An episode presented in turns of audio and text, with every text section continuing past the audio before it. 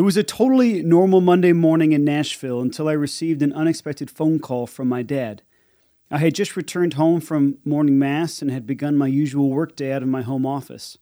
I was a young entrepreneur at the time, finding ways to make a living through live events, music promotion, and real estate. My wheels were turning as they always did at the beginning of a new week. So the last thing I expected that morning was news of a family tragedy. That's the opening paragraph of chapter 8, principle number 8, and Let Beauty Speak, the art of being human in a culture of noise. Welcome back to the Love Good podcast, everybody. My name is Jimmy Mitchell. I recently authored a book, again called Let Beauty Speak. It's also the title of the introductory course in Love Good Academy, which is a brand new formation platform. But as many of you are very aware, Love Good is not new. A lot of really new and exciting things happening right now, but we have been around since the summer of 2013 as a movement of artists and patrons, young people and old, all of whom are convinced in the power that beauty has to evangelize our culture of noise. That's what today's episode is all about. And it might seem a little bit paradoxical. Where is there beauty in suffering? How can suffering possibly be a source of evangelization? How can we transform the world through suffering? Well, the quick answer to that is look at the cross. You know, the whole world wags their finger at us Christians, particularly amidst all of the crises of our era. And that's not just, you know, a pandemic. It's not just the political turmoil and social unrest. People look at famine and they look at cancer and they look at all the suffering in their life and then they wag their finger at us Christians and say, Where is your God now? Where is he? And the answer for us for all of human history, at least Christian human history, the answer has always been He's on the cross. That's where our God is in the midst of our suffering. He goes before us and He turns suffering into something redemptive. And it's the fruit of that redemptive suffering that is, in fact, beautiful. That's what today's episode of the Love Good podcast is all about. Welcome back. Really good to have you. I'll be back in just a few moments as we dive into principle number eight in our art of being human suffer.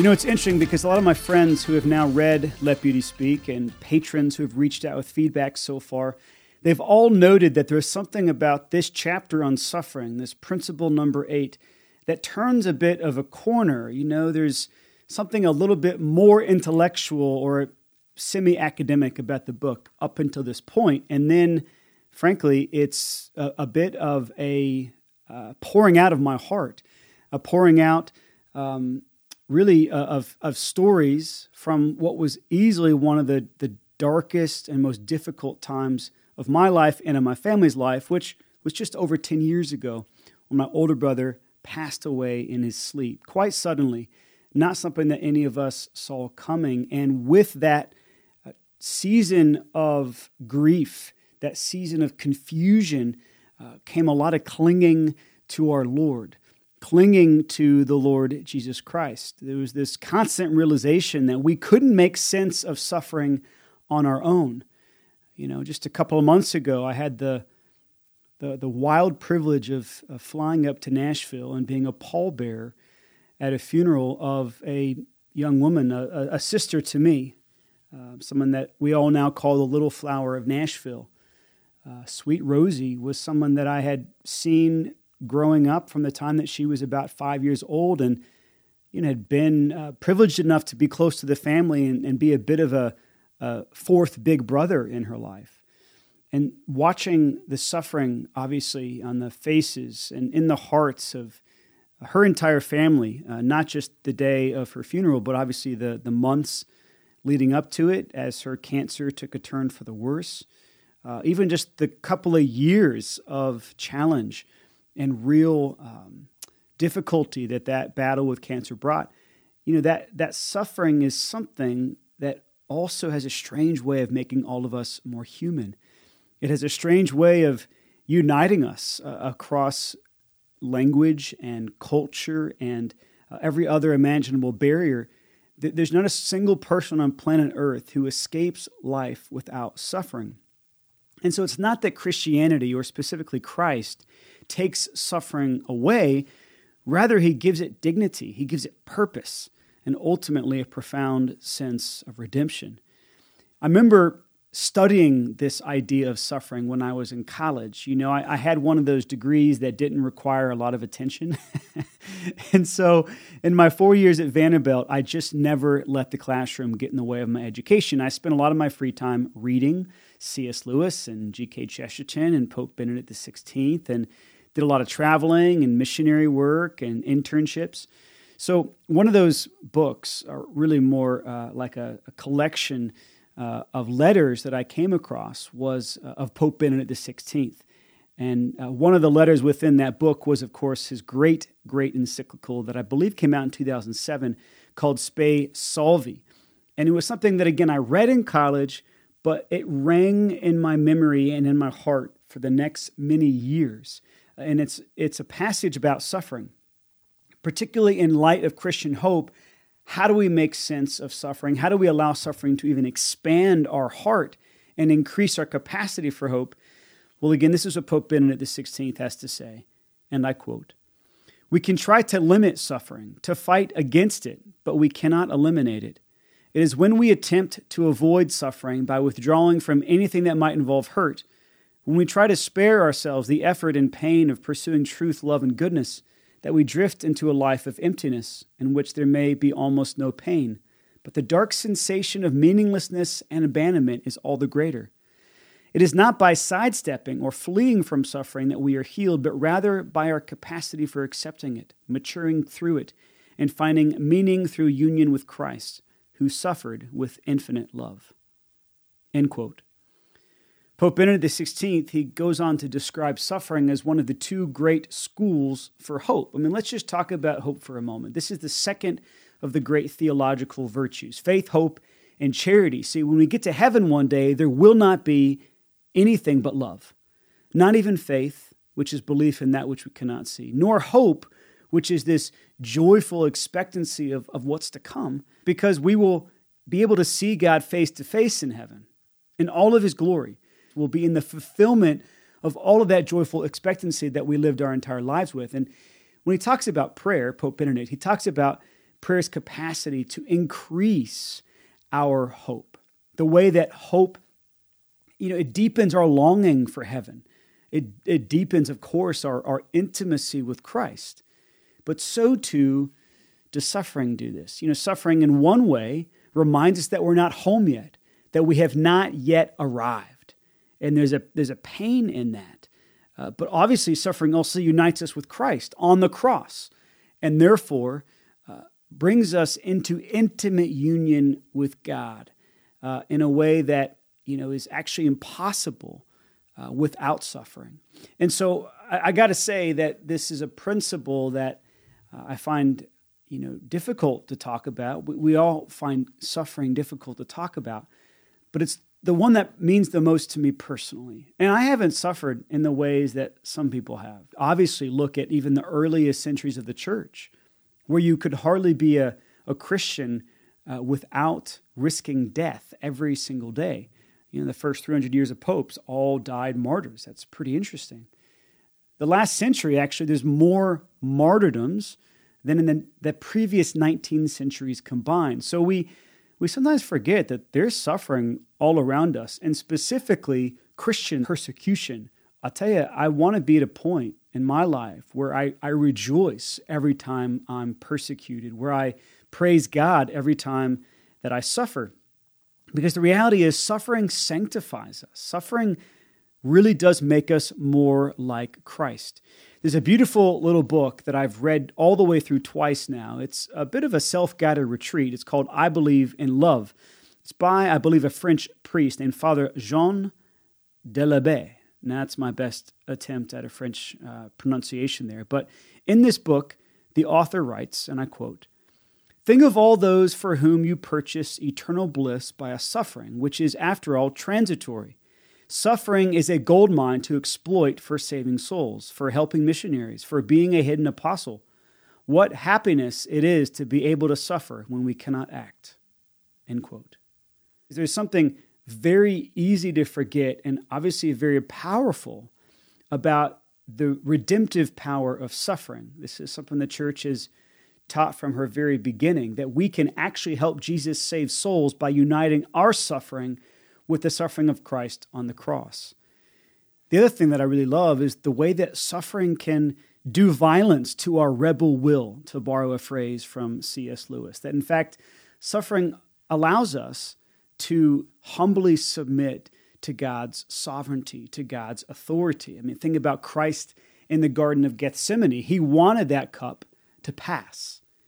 You know, in his humanity, in his sacred humanity, Christ didn't want to die. He didn't want to suffer and die, especially the bloody death that he did.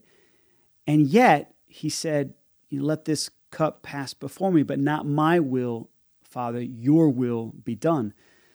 That's what all of us need all day, pretty much every day, uh, especially when we're struggling with our own self will, with our own sense of dominion over our lives, when in fact, nothing that we are, nothing that we have is even possible without God. And so it must always be submitted to his holy will. It must always be submitted to his beautiful providence. And so as this chapter unfolds, I, I tell stories of conversations that I've had with many, many people ever since my own brother's passing and the great solace that has been found uh, in sharing that suffering with others, and then also the healing that has come and seeing how that suffering has led to redemption. That in fact, you know, I'm more convinced of this than ever before. You know, there is no wound in our life that, that cannot be pierced by God's love and then very much healed. And once healed, those wounds become fountains of life. They're actually meant to be a blessing for others. That has been absolutely true in the case of my brother's passing. So, in a very real way, suffering is senseless until we realize how God uses it to draw us close to Himself and how He uses it to remind us that we're strangers and sojourners in a foreign land, that we are, in fact, made for God and for God alone. So, courage. We need courage to suffer well, to expand our hearts. In fact, in Italian, coraggio, cor means heart, or agio means full. So coraggio is to be full of heart. We, we need courage in order to have the sacred and suffering heart of our Lord. And who knows what our lives will bring? All of us every day don't know what we're going to wake up to, what challenges we're going to face, what kind of pain we may perhaps have to endure. But I do believe it, it's a great paradox, right? To think that suffering makes us more human, that it, it increases our capacity for compassion and, and even intimacy with others. But I got to say, it's also the surest pathway to victory in the Christian life. Think about all the great saints. Just to name a few Maximilian Kolbe, St. Gemma Galgani, St. Lawrence. Many of these suffered greatly in their lives and in their deaths, but it was their narrow way into heaven that was in the shape of a cross that actually brought them their most profound joy, even in this life, even in the midst of physical torment and dark nights of the soul. It was in uniting their suffering with Christ that they found joy in this life and obviously uh, supreme joy in the next, in the eternal life that awaits all of us by God's grace in heaven. But it's a grace that we've got to cooperate with. You know, the Lord made it very, very clear that the road to heaven is narrow. And I dare say that that narrow path, that narrow way into heaven, as St. Josemaria Escrivá once wrote, is in the shape of a cross. So I'll read this final paragraph here on page 156 of Let Beauty Speak to uh, conclude this episode on our principle of suffering. Let us not be afraid to fall in love with God, who poured out every last drop of his blood on the cross. He loves us beyond our wildest imagination. Let us be fearless before the hard reality of suffering, for this is our freedom and glory as children of God. May we enter into his wounds and remain steadfast along our way to Calvary. As always, these chapters and these little podcast episodes are just glimpses of what you have available to you in Love Good Academy, this brand new formation platform for Christians uh, like you and me who are desperate to evangelize our culture of noise, who want to, rather than run away from our culture, redeem it, engage and redeem it from the inside out. And this is the call, I believe, of Christians in our time. Uh, now, obviously, I come from a, a deeply Catholic perspective, right? So there's there's a liturgical uh, and sacramental and certainly theological driving force in all of my ideas and even in the, the stories that I tell in Let Beauty Speak. And know that we're going to go deeper into each of these principles over the next several years as these new courses unfold. But I really do believe that all of us across every denomination have a huge opportunity right now to be a united front against this culture of noise, against this post Christian society that we suddenly woke up to, that many of us had sneaking suspicions of, but over the last 18 months has just become blatantly obvious. We are not living in times that are supportive, uh, much less conducive to the Christian faith. And so we've got to be bold, we've got to be intentional, we've got to be radical.